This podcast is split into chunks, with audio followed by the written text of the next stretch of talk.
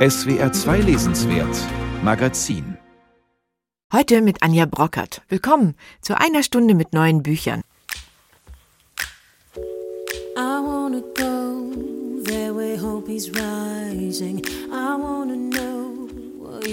Morgen erscheint ein neuer Roman von Karl-Ove Knausgård bei uns und der ist ein echtes Wunder. Der Norweger ist ja mit seinen autobiografischen Büchern berühmt geworden, mit Titeln wie Sterben, Lieben, Leben. Jetzt erzählt er von einem rätselhaften Himmelsphänomen und von einer Welt, die aus den Fugen gerät. Und ums Lieben, Leben, Sterben geht es in diesem philosophischen Roman auch, Titel Der Morgenstern. Und ich stelle Ihnen ein fein ironisches Buch von Jane Gardam vor über die Scheinheiligkeiten der britischen Gesellschaft. Mädchen auf dem Felsen, der allererste Roman von Jane Gardam, erscheint morgen zum ersten Mal auf Deutsch. Außerdem spreche ich mit einer Kinderbuchverlegerin über Hilfs- und Buchprojekte für die geflüchteten Kinder aus der Ukraine.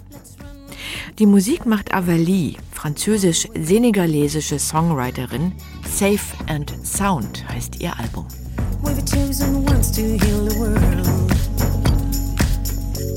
We know that when we'll come together, our spirits rise higher, faster, stronger.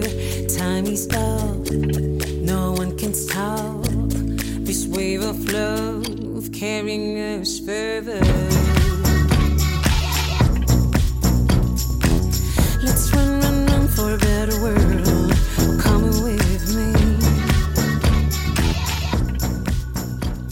Karl-Ove Knausgård ist nicht gerade ein Meister der Verknappung, im Gegenteil. Seine Romane sind opulent, sie leben von der Genauigkeit, mit der Knausgard noch das nebensächlichste Kaffeeschlürfen und andere Alltäglichkeiten beschreibt. Auf 700, 800 Seiten starke Bücher hat es der Norweger schon häufiger gebracht, etwa in seinem erfolgreichen autobiografischen Romanprojekt. Die lange Form entwickelt einen ganz eigenen Sog, sagt Knausgård selbst.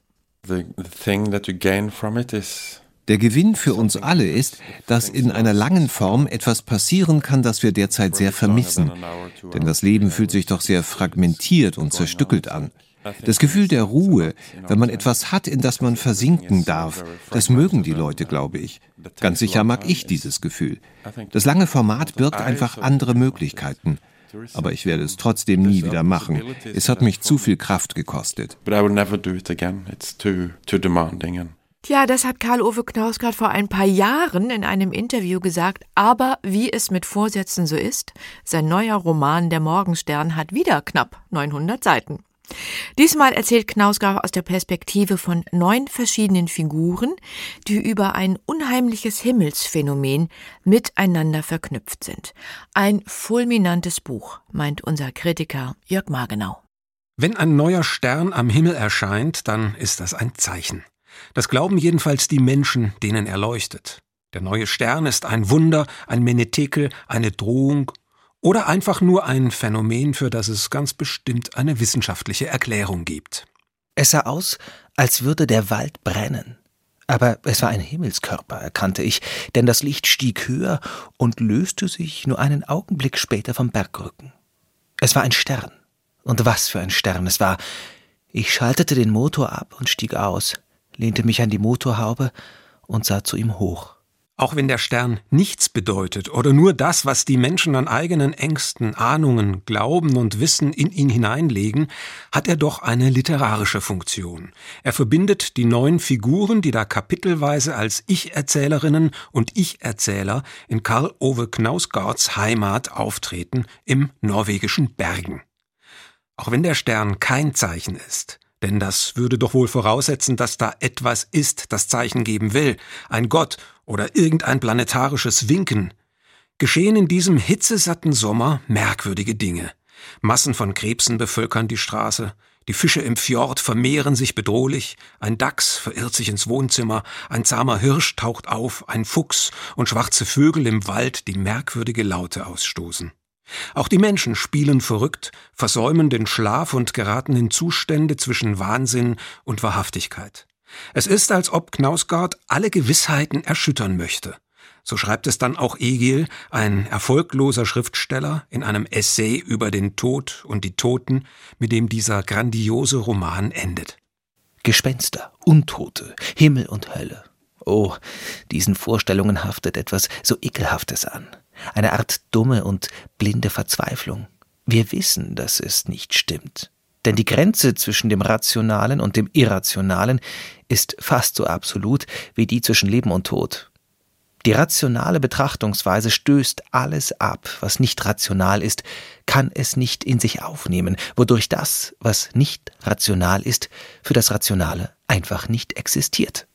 Zwei Tage lässt Knausgard auf knapp 900 Romanseiten verstreichen, minutiös erlebt von seinen Figuren, die über das Klein-Klein ihres Alltags ebenso detailliert Auskunft geben wie über all ihre Sorgen, über kluge und dumme Gedanken.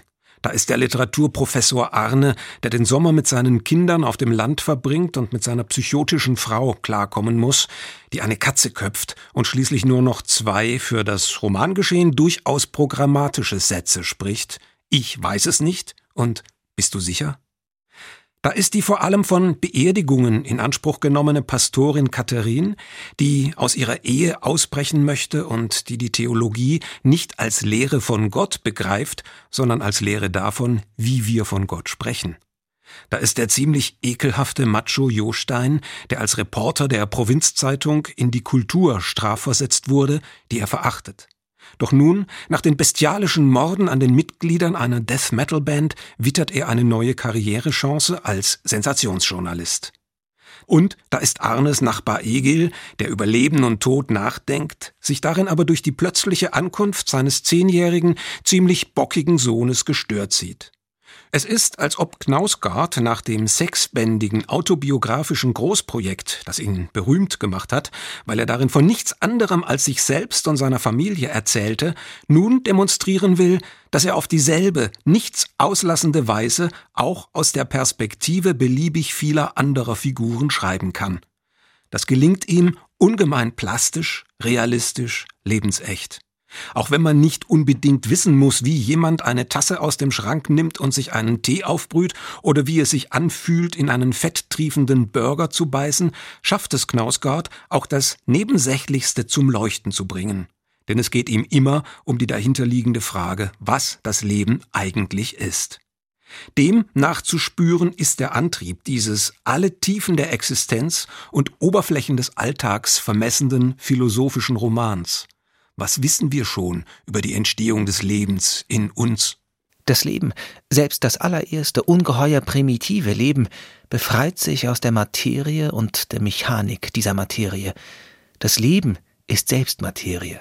Und das ist das Wunder, dass die Materie sich von der Materie befreit und mehr oder weniger unabhängig von den Systemen tun kann, was sie will. Der Morgenstern ist ein Roman der Wahrheitssuche und der Perspektivverschiebungen. So wie er die Grenze zwischen unbelebter und belebter Materie untersucht, geht es auch um die Grenze zwischen Tier und Mensch. Nicht die Fähigkeit zu denken macht für Knausgard den Unterschied, sondern das Bewusstsein von sich selbst, das Wissen um sich. Der Mensch ist nicht einfach nur ein Subjekt, das die Welt betrachtet, sondern etwas Offenes, das Welt aufnimmt, das von ihr geformt wird und sich seine Welt erschafft, in dem die Grenzen zwischen Innen und Außen, Wahrnehmung und Vorstellung ständig in Bewegung sind. So gibt es auch keine Grenze zwischen dem Autor und seinen Figuren. Er ist sie alle, der fiese Journalist genauso wie der sensible Denker und die Theologin. Im Denken ist jedes Wunder möglich im Schreiben erst recht. Der Morgenstern ist ein Romanwunder, das sich über 900 Seiten erstreckt, ohne auch nur eine Sekunde langweilig zu sein. Langeweile und Müdigkeit ist ja ein Teil des Lebens. Knausgard erzählt sie mit, denn vielleicht entstehen daraus die besten Einsichten. Aber dann ist Langeweile eben nicht mehr langweilig.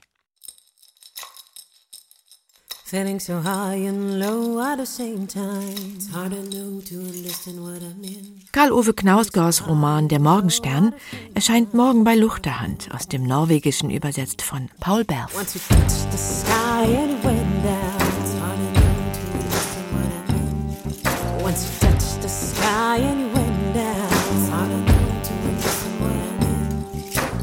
know to understand what I mean. Like a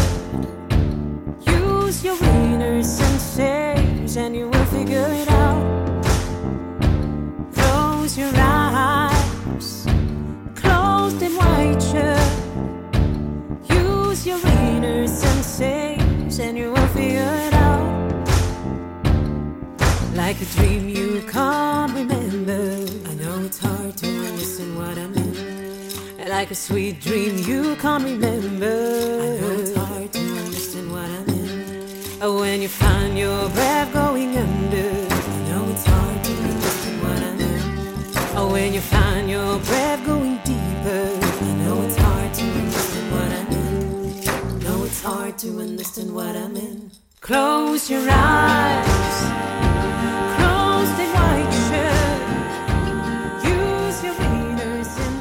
Jetzt wird es very British hier im SWR 2 Lesenswert Magazin mit einem Buch der Schriftstellerin Jane Gardam, das morgen zum ersten Mal auf Deutsch erscheint. Mädchen auf dem Felsen. Das englische Original wurde schon vor über 40 Jahren veröffentlicht. Es war Gardams erster Roman, damals gleich mit dem Prix Baudelaire ausgezeichnet und später verfilmt. Mittlerweile ist Jane Gardam 93, in Großbritannien eine renommierte, vielgelesene Autorin. Bei uns wurde sie erstaunlicherweise erst vor einigen Jahren bekannt, mit ihrer Trilogie um den untadeligen Gentleman Old Filth. Seitdem hat sie auch hier eine Fangemeinde und ihr Werk erscheint nach und nach auf Deutsch. Jetzt also Gardams Erstling, Mädchen auf dem Felsen. Und ich bin gespannt, was unser Kritiker Eberhard Falke davon hält. Grüße Sie. Hallo, Frau Bockert. Ja, Herr Falke, dieser Roman spielt im Großbritannien der 1930er Jahre. Es geht um ein kleines Mädchen, Margaret, das in einer britischen Mittelschichtsfamilie aufwächst, an der Küste. Es geht, grob gesagt, um Glaube, Religion und die Scheinheiligkeiten der britischen Gesellschaft. 40 Jahre ist das her, dass das Buch zum ersten Mal erschien. Ist das jetzt noch eine frische Lektüre oder schon ein bisschen angestaubt?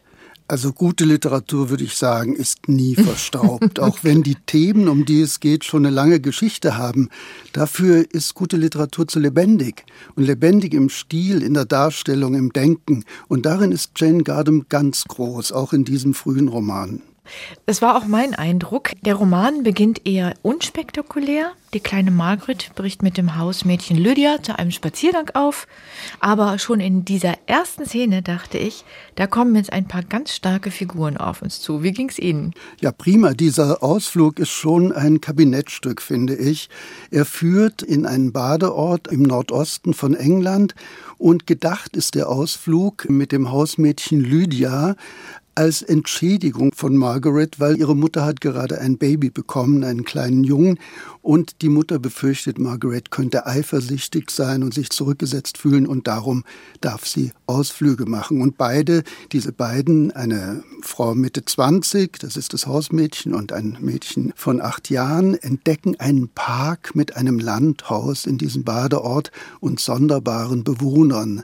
Und dann geht es eigentlich schon irgendwie ganz kernig einerseits und andererseits ein bisschen schlüpfrig zu, weil Margaret klettert auf den Bäumen herum und Lydia geht mit dem Gärtner in die Büsche. Und das ist auch sehr humorvoll beschrieben, also da geraten Strapse und Mieder in Bewegung und so weiter. Also schon eine große Spannweite. Wichtig ist aber dieses Landhaus und dieser Park, denn die erweisen sich als eine Mischung aus Erholungsheim für Künstler und einer psychiatrischen Anstalt und als ein Zentrum wo die Biografien der Figuren aus diesem Roman sich überschneiden und viele Konflikte ihren Ursprung haben. Einer dieser Konflikte hat auch damit zu tun, dass Margaret in einer extrem religiösen, fast sektiererischen Familie aufwächst. Dieses Kind ist von seinem Vater quasi religiös abgerichtet, könnte man jetzt fast sagen. Garden beschreibt das mit bitterbösem Humor, also zu nahezu jedem Thema, was in dieser Familie aufkommt, kann Margaret einen passenden Bibelvers zitieren, aber das Lachen bleibt einem dann so ein bisschen im Hals stecken, wenn man das über längere Zeit liest. Ja, aber Margaret wehrt sich und das ist das Schöne. Ich sage noch kurz, der Vater ist ein Bankbeamter und Prediger einer Sekte, für die alle weltlichen Vergnügungen Teufelszeug und Sünde sind. Also alles, was auch ein junges Mädchen interessieren könnte. Und sie wehrt sich dagegen, diese Margaret, mit genau dem, was ihre Eltern ihr beigebracht haben. Sie haben ihr nämlich große Bibelkenntnis beigebracht. Und wenn der Vater aus Moses zitiert, dass Tanz und Musik Teufelszeug sind, dann zitiert sie aus den Büchern von Salomon zum Beispiel und widerlegt ihre Eltern mit den eigenen Bibelargumenten, weil dort wird nämlich getanzt und Musik gemacht.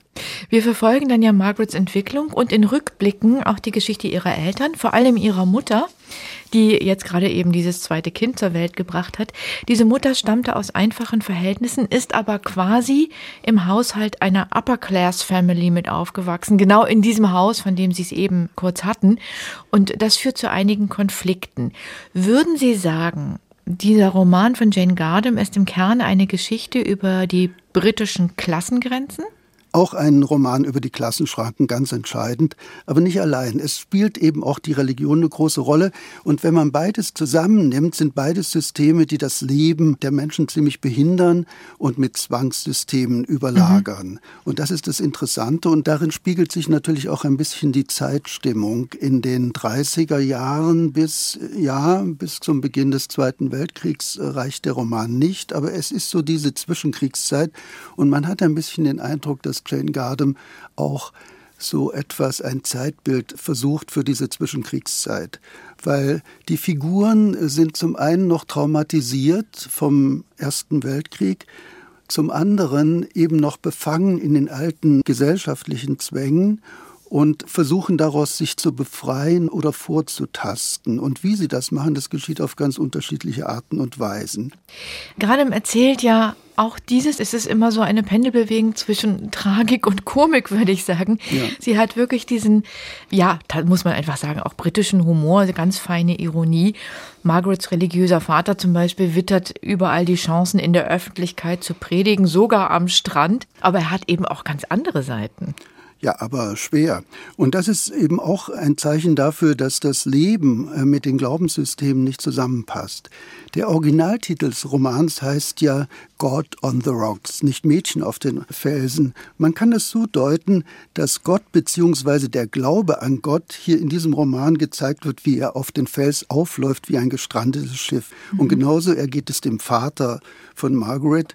Er ist nämlich so ein ganz reiner, nach dem Himmel blickender Gläubiger und gleichzeitig verfällt er dann dem Fleisch des Hausmädchens Lydia vollkommen wehrlos. Und das ist auch nicht nur komisch, sondern es ist auch eine Vernichtung für seine Überzeugung. Das heißt, Jane Gardam ist einerseits durchaus sehr analytisch und auch humorvoll und ironisch, aber sie verkauft ihre Figuren nicht. Sie hat auch Empathie und sie weiß auch, welchen Zwängen die unterliegen. Ja. Wie ist das Ganze jetzt erzählt? Also in Ihren späteren Büchern wissen wir ja, sie ist eine eher klassische, aber sehr versierte Erzählerin. Wie ist das hier in diesem ersten Buch? Das ist in diesem ersten Buch auch ganz großartig. Sie zeigt schon hier, wie sie alle Register beherrscht. Fesselnde Porträts, Landschafts- und Stimmungsbilder, eine analytische Erzählweise, die nach und nach und sehr spannend zum Vorschein bringt, welche Konflikte eigentlich so unter allem liegen. Und auch wieder übrigens hervorragend übersetzt von der angestammten Gardem-Übersetzerin Isabel Bogdan. Also wenn Gardem zum Beispiel beschreibt, wie sich das Mondlicht in einem Zimmer ausbreitet, bis alles strahlt, dann merkt man, Sie hat zum einen die Dinge genau beobachtet und sie kann sie wunderbar und dennoch in einfachen Worten beschreiben. Und außerdem ist sie ja berühmt dafür, dass sie auch aus verschiedenen Perspektiven erzählen kann und das mit leichter Hand organisiert, was in diesem Roman auch ganz wichtig ist, weil wir sehen da die Perspektiven, die Lebensläufe, die Konflikte ganz verschiedener Figuren.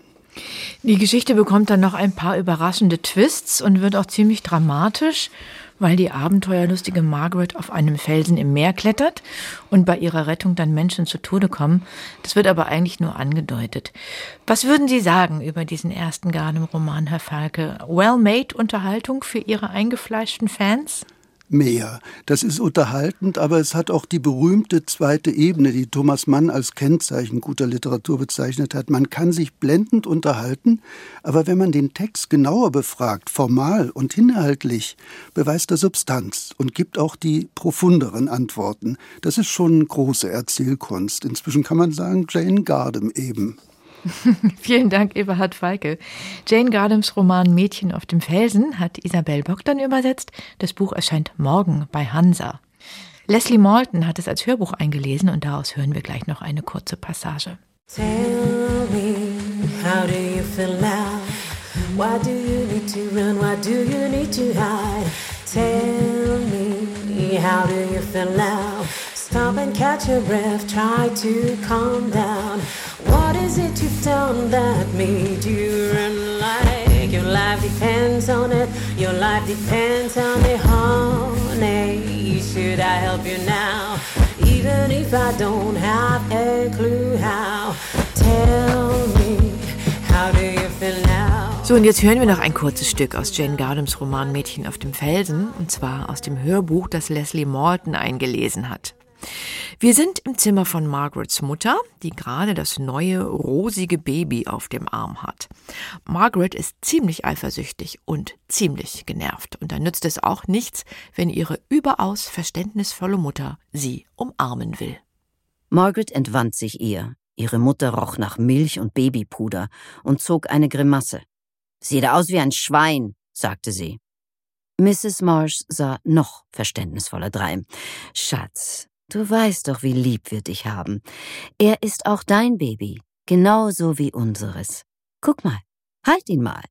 Du bist so ein großes Mädchen. Er wird dich auch furchtbar lieb haben. Und was soll daran so toll sein? Toll? Daran. Wieso soll ich es toll finden, wenn er mich lieb hat? Ich brauche ihn nicht.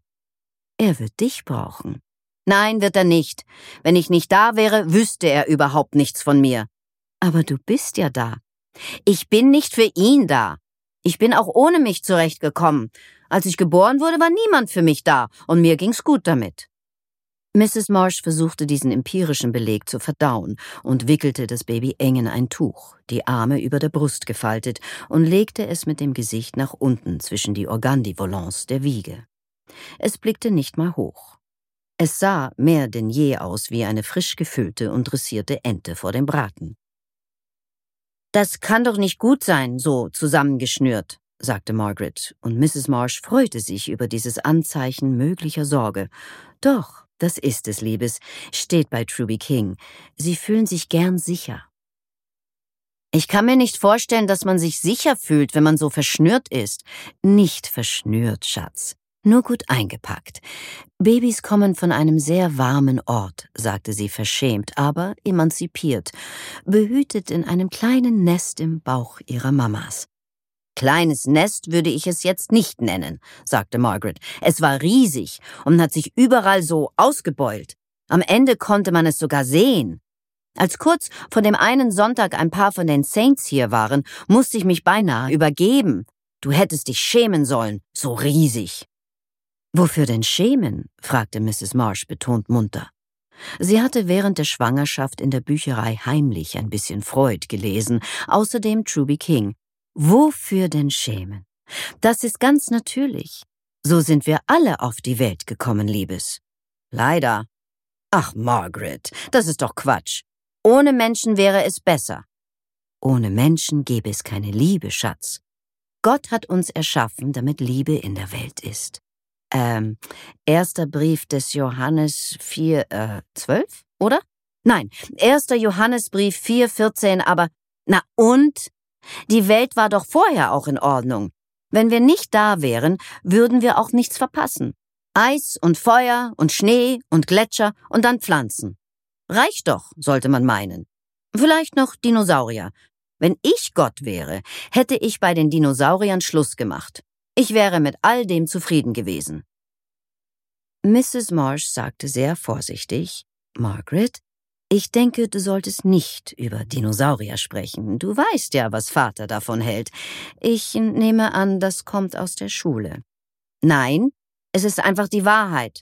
Sie haben Knochen gefunden. Vater versteht nie. Vater weiß natürlich, dass es Dinosaurier gab, aber du weißt schon, dass wir hier an die Genesis glauben, oder? Das weißt du doch schon lange. Gerade du, Margaret, mit deinem guten Gedächtnis. Die meisten Leute tun das heutzutage nicht mehr.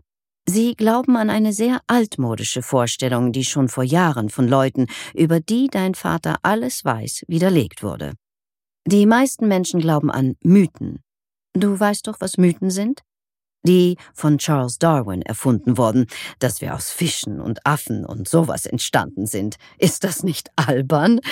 In diesem Haus glauben wir, dass Gott uns so wie wir sind in die Welt gesetzt hat. Adam und Eva im Garten Eden, damit wir all das Schöne miteinander teilen können, das Gott gemacht hat. Zu freundlich, sagte Margaret, aber genau. Mrs. Marsh wirkte jetzt hoch erfreut, wo sie beim Thema Dinosaurier noch unsicher gewirkt hatte. Genau. Freundlich. Unnötig, sagte Margaret. Gott und die Welt, das hätte doch gereicht. Wie ich, bevor das Baby kam. Ein Eindruck aus dem Roman von Jane Gardam Mädchen auf dem Felsen, wunderbar gelesen von Leslie Malton. Das Hörbuch ist beim Label Hörbuch Hamburg erschienen.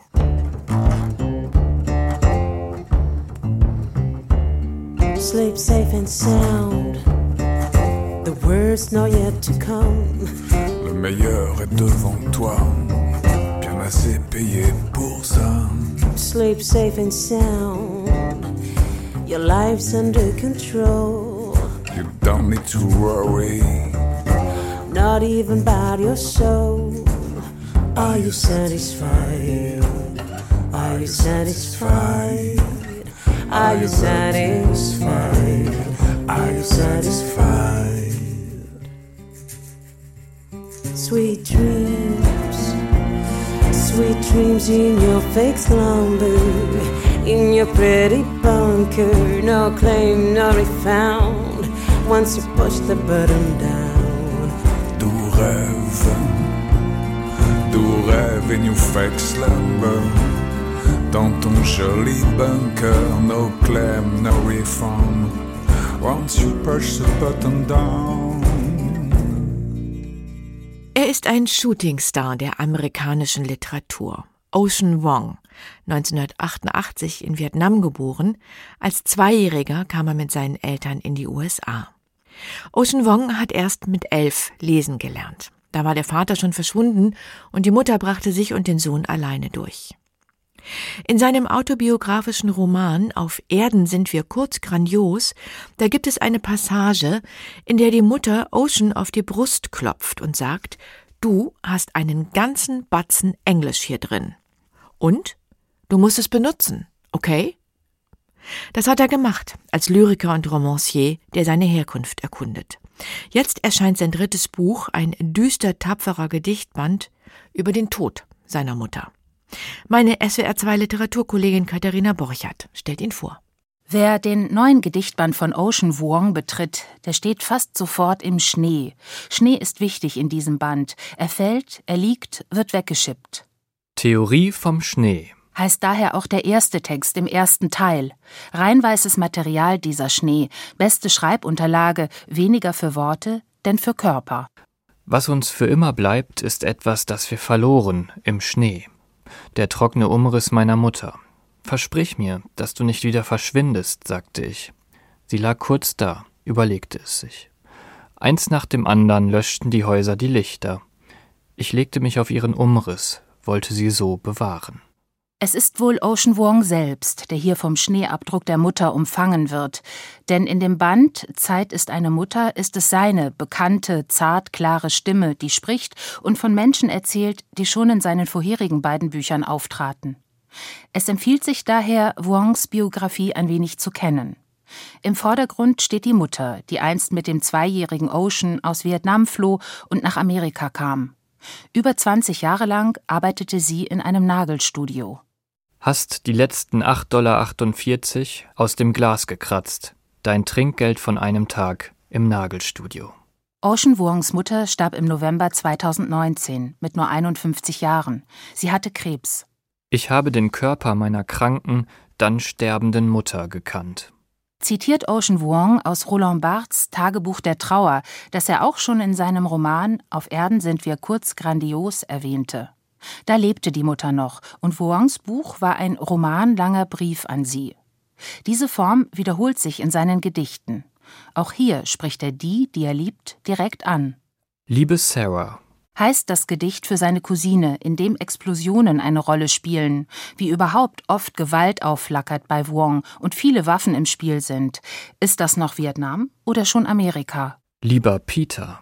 Ist dann das Gedicht aus der Psychiatrie für seinen geliebten Peter Binkowski? Lieber T. Ist sehr wahrscheinlich an Jugendfreund Trevor gerichtet, der früh an Drogen starb, wie man in Ocean Wongs autobiografischem Debütroman lesen konnte, und Liebe Rose.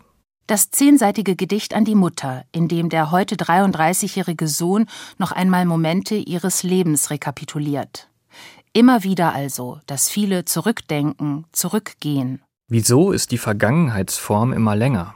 Fragt Wang an einer Stelle. Und ja, er scheint besessen von dem, was war und was für immer verloren ist. In einem ebenfalls zehnseitigen Langgedicht mit dem Titel Künstlerroman spult er den Film, offenkundig seines Lebens, noch einmal zurück. Er läuft rückwärts an dem Maisfeld vorbei, wo er mit sieben seinen Hund Cheetah verloren und zwei Stunden heulend im Mais gesessen hat, und nimmt sein Jackett, das über einem kaputten Hydranten hängt. Er zieht es an und geht in umgekehrter Richtung weiter auf das Haus seiner Mutter zu, wo er sie in einer schmuddeligen Küche auf die Wange küsst, als der 50-Dollarschein aus seiner Hand in ihre und dann in ihren BH zurückwandert. Er steigt die Treppe hoch, betritt das Bad und lässt das Erbrochene im Waschbecken zu seinem Mund aufsteigen. Rotz wieder die Nase hoch. Hände zittern. In diesem Buch wird sehr viel gezittert, gelitten und gestorben. Ein Evan erschießt sich im Hühnerstall. Vier Freunde mit Drogen im Blut überschlagen sich in einem Mazda. Das lyrische Ich nimmt das Antipanik-Medikament Xanax. An einer Stelle deutet sich der Missbrauch durch einen Freund der Mutter an. Gefährdetes Leben. Manchmal gehe ich nur auf Partys, um unter Menschen die Füße aus hohen Fenstern baumeln zu lassen. In seinem dritten Buch wirkt Ocean Vuong fragiler als je zuvor. Konnte man seine vorherigen Bücher noch mit historisch-soziologischem Blick lesen, um etwas über die Lebenswelten eines schwulen Amerikaners mit viel Vietnam im Blut zu erfahren, so ist der neue Gedichtband Zeit ist eine Mutter in diesem Sinne nicht mehr vordergründig informativ.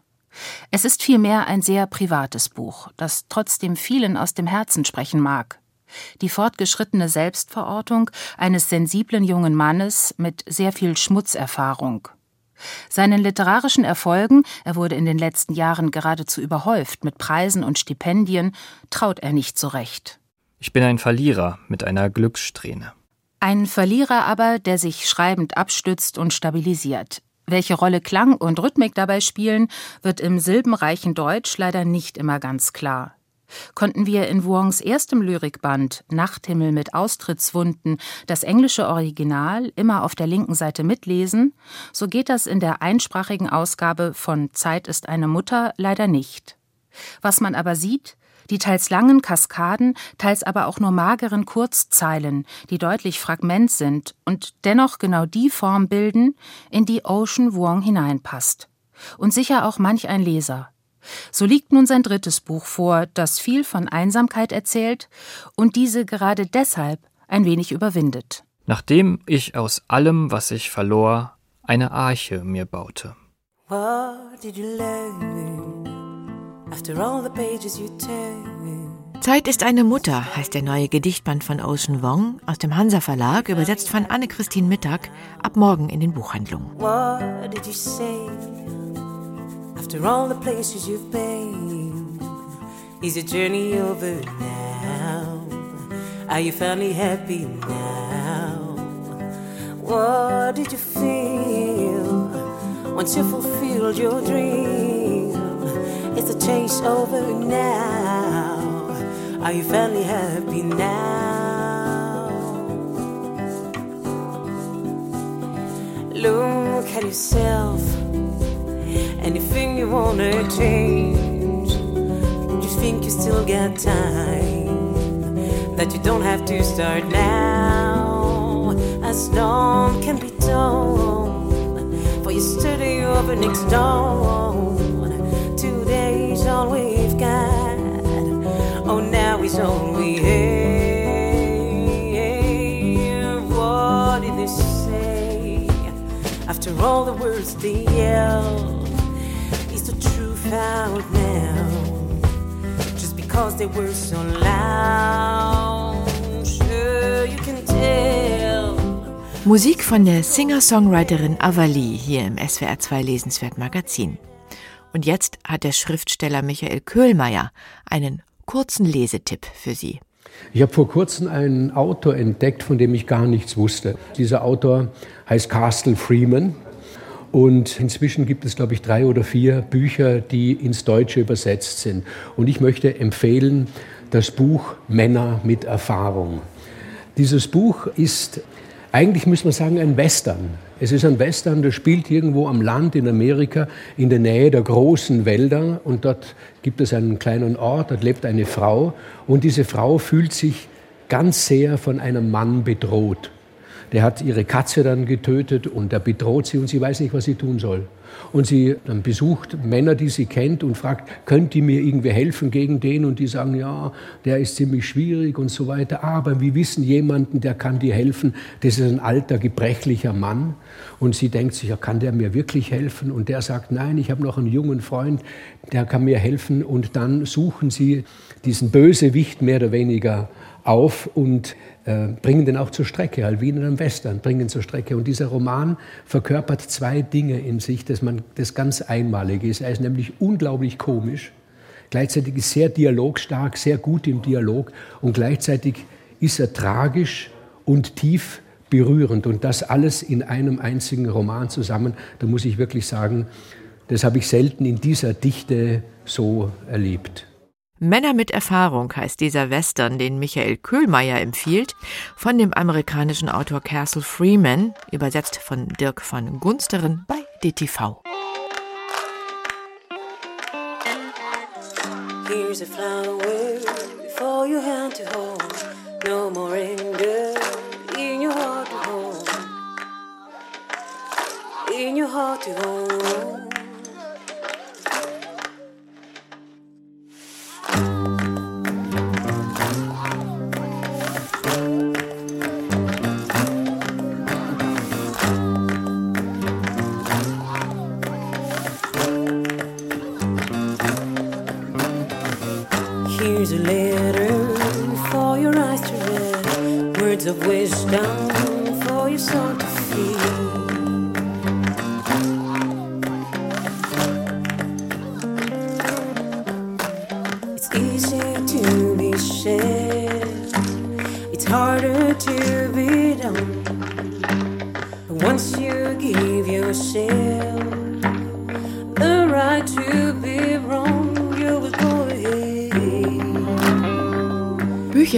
Kinder trösten, ein wenig jedenfalls.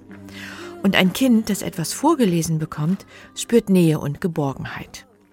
Für die vielen, vielen Familien, die derzeit aus der Ukraine flüchten müssen, geht es erstmal um das Allernötigste, um Unterkunft, Essen, Kleidung, vielleicht Medikamente. Aber dann, irgendwann, können vielleicht auch Bücher dabei helfen, die Kinder ein wenig von den Schrecken des Krieges und des Erlebten abzulenken. Mit verschiedenen Aktionen kümmern sich Buchhandlungen und Verlage gerade darum, Geflüchtete mit Kinderbüchern zu versorgen. Einer davon ist der Gerstenberg Verlag und mit der Geschäftsführerin Daniela Filthaut bin ich jetzt verbunden. Hallo, Frau Filthaut. Hallo, ich grüße Sie. Ja, Frau Feldheit, erstmal ist das eine gute Idee, naheliegend, plausibel, die geflüchteten Kinder aus der Ukraine mit Büchern zu versorgen, aber vermutlich haben die deutschen Verlage ja gar nicht so viele ukrainischsprachige Bücher auf Lager. Können Sie trotzdem schon helfen? Ja, wir können helfen. Natürlich haben wir keine Bücher in ukrainischer Sprache auf dem Lager. Das ist ganz klar. Aber wir Verlage hangeln uns so langsam fort, sozusagen in unseren Hilfsaktionen. Wir haben als erstes Geld gespendet. Wir haben es direkt auch an unsere Autoren getan, Romana und Andrei, Romana Romachenkin und Andrei Lessiv. Dadurch hat auch durch den persönlichen Kontakt zu unseren Künstlern hat der Krieg auch nochmal ein ganz anderes persönliches Gesicht bekommen an der Stelle. Also da ist sofort Unterstützung gelaufen und viele Verlagskollegen haben auch eine polnische Stiftung mit Geldspenden unterstützt, die direkt in Polen ukrainische Bücher druckt, um sie an geflüchtete Kinder zu verteilen. Das ist so die erste Stufe. In der zweiten Stufe haben wir organisiert, dass wir geflüchteten Kindern über den Michaelsbund in Bayern, das ist der Verband der bayerischen Bibliotheken und Lesart in Berlin und an andere Aufnahmestellen, dass wir Kinderbuchverlagsleute textlose Bilderbücher komplikationslos gespendet haben, sofort Pakete, Kisten auf den Weg gebracht haben, Malbücher oder auch kleine Spiele wie Memories, solche Dinge, wo man eben nicht die Sprache braucht, aber die für die Kinder trotzdem eine schöne Beschäftigung sind. Und in der dritten Stufe, und das läuft jetzt auch einfach langsam an, weil so schnell geht das auch gar nicht mit dem Büchermachen. Das ist ein hochaufwendiges Geschäft, wenn man es ordentlich machen will auch vor dem Hintergrund der momentan Papier- und Pappknappheit versuchen wir eben zweisprachige Ausgaben vorzubereiten. Da sind verschiedene Kollegen dran, zum Beispiel der Überreuter Verlag, der eine Broschüre zur Verfügung stellt, einer hohen vierstelligen Auflage eines kleinen Wörterbuches, unterstützt von den Berliner Rotariern.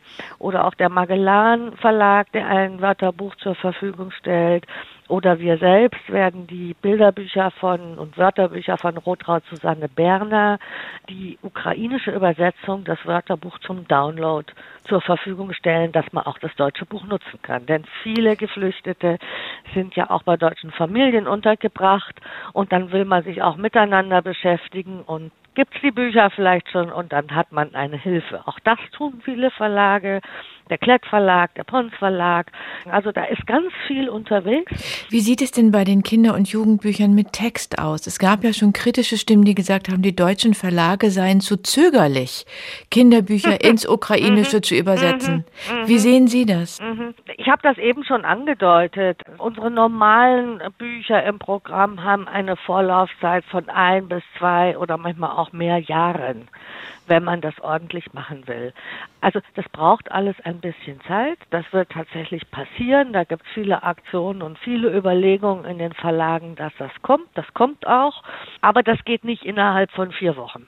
Was haben Sie denn geplant? Man kriegt überhaupt das Papier dafür. Wir gehen jetzt erstmal an die Wörterbücher ran und prüfen gerade, welche Bilderbücher wir in der Nachauflage haben aus unserem Programm, wo wir vielleicht eine ukrainische Ausgabe dazugeben können.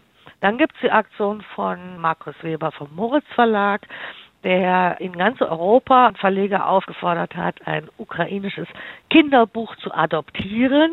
Und ja ist die Idee, such dir ein ukrainisches Kinderbuch aus als Verlag und publiziere es und bringe es unter die Leute. Aber das muss natürlich alles auch organisatorisch und logistisch angeschoben werden.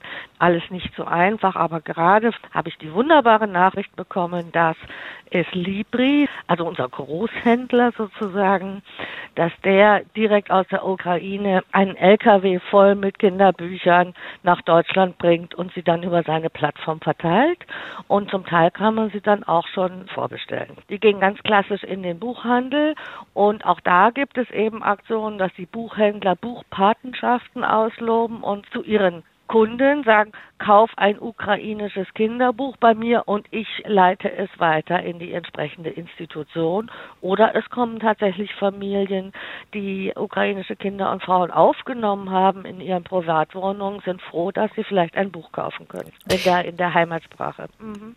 In der Heimatsprache, mhm. genau. Das ist auch das Stichwort. Es ist ein Stück Heimat, ne? das Buch. Es klingt so in den Zeiten so wahnsinnig großer Not, klingt es so, ach, ein Buch. Mhm. Aber ein Buch ist ein Stückchen Heimat. Es ist die Heimatsprache. Man kann auch in diesen Vorlese-Kuschelkreis, wie ich es immer nenne, gehen und ein bisschen Geborgenheit fühlen, ein bisschen Sicherheit fühlen.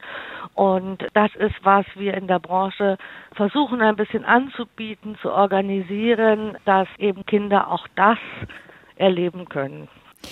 Haben Sie vielleicht noch einen Buchtipp aus Ihrem Verlag für uns? Andersherum sozusagen ukrainisches Kinderbuch, was es auf Deutsch gibt? Ja, ich habe zwei im Programm, die bereits erschienen sind und zwei weitere Bücher kommen im Sommer. Aber die ersten beiden, die da sind, das ist das Sehen und Hören von Romana und Andrei. Kann ich sehr empfehlen. Macht sehr viel Spaß, sich mit Sehen und Hören zu befassen. Und ein weiteres Buch, ganz wichtig, auch, auch von diesem Künstlerpaar, das ich vorgezogen habe ins Programm, als der Krieg nach Rondo kam, ist ein Buch, das Kindern versucht, die Angst zu nehmen über das Sprechen, über den Krieg. Ich denke, das ist für Kinder hier, deutsche Kinder, auch ganz wichtig, weil sie natürlich von den Nachrichten angefasst sind. Und dieses Buch ist vor dem Krieg entstanden und wir haben es aber jetzt ganz schnell ins Programm genommen, weil wir eben auch den Kindern hier ein Angebot machen wollen, über ihre Ängste zu sprechen. Und dieses Buch wird im September erscheinen. Vielen Dank, Daniela Filthaut vom Gerstenberg Verlag.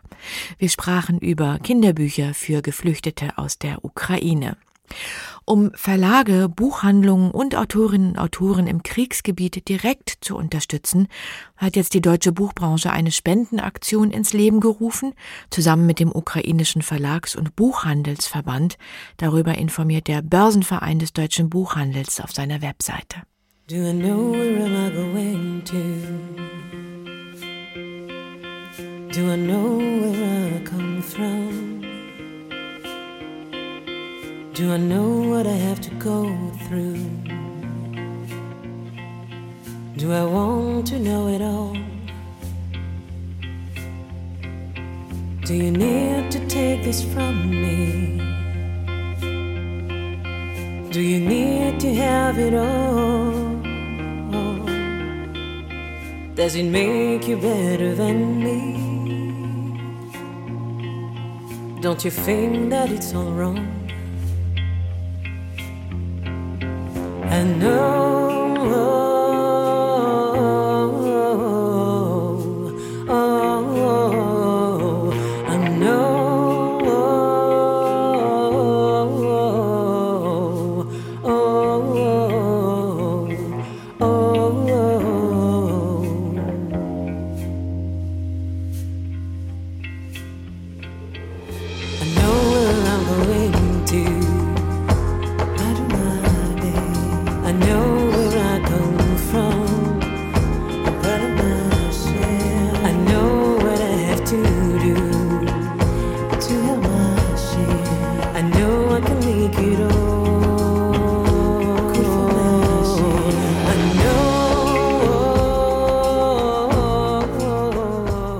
Sie war eine streitbare Intellektuelle, kapitalismuskritisch Vertreterin des Black Feminism, die Amerikanerin Bell Hooks.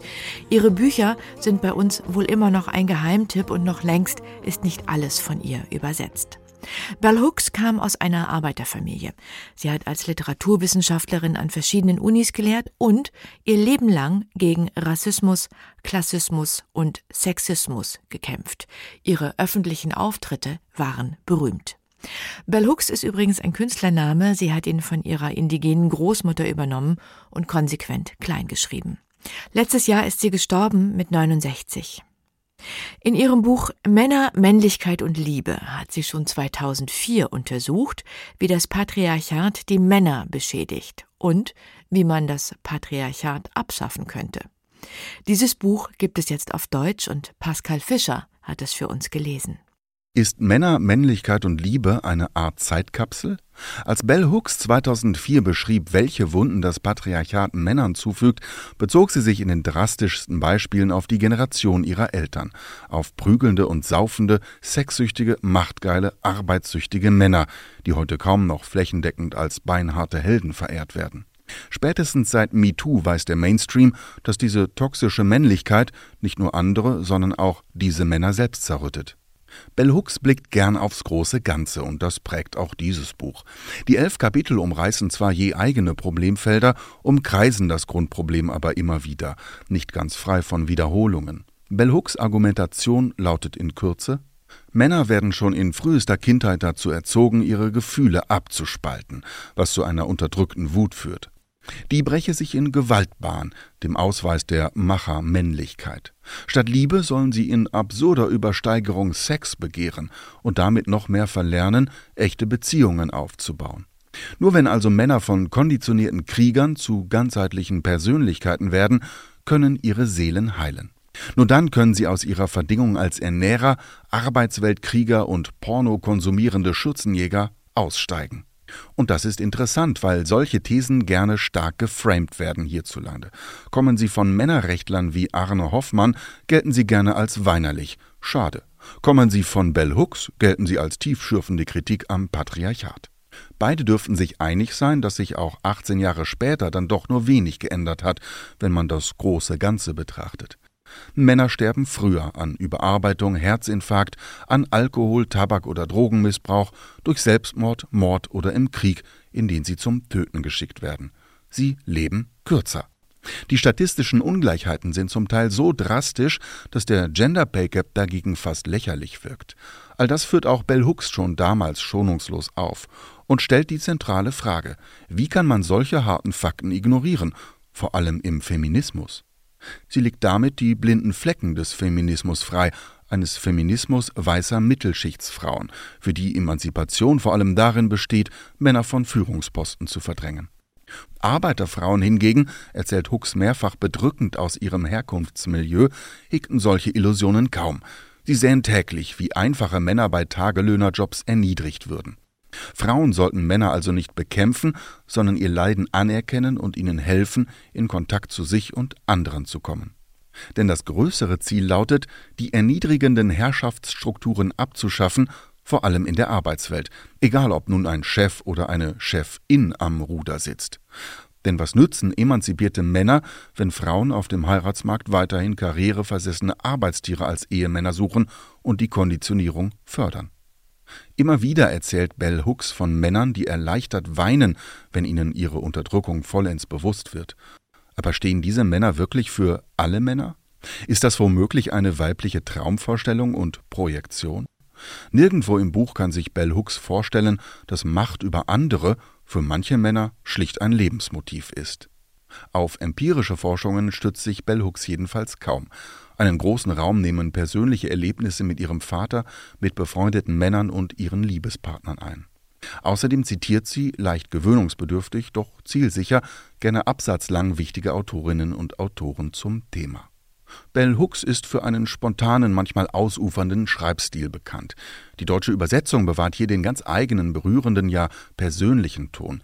Dank der jungen Wiener Übersetzerin Daphne Nechiba, die sich auf intersektionale Themen spezialisiert hat und behutsam im Text gendert.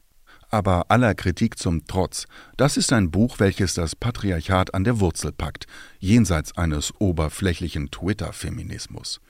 Es öffnet auch heute noch Männern wie Frauen die Augen und der empathische Grundton zeugt von einer großen persönlichen Stärke der Autorin. Once upon a time up in the sky, the moon was red, the moon was high.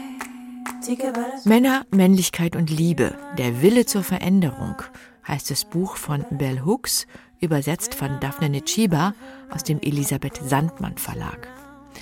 Alle anderen Titel und Themen, um die es heute ging im SWR 2 Lesenswert Magazin, die finden Sie wie immer nochmal auf swr2.de und im Lesenswert Podcast.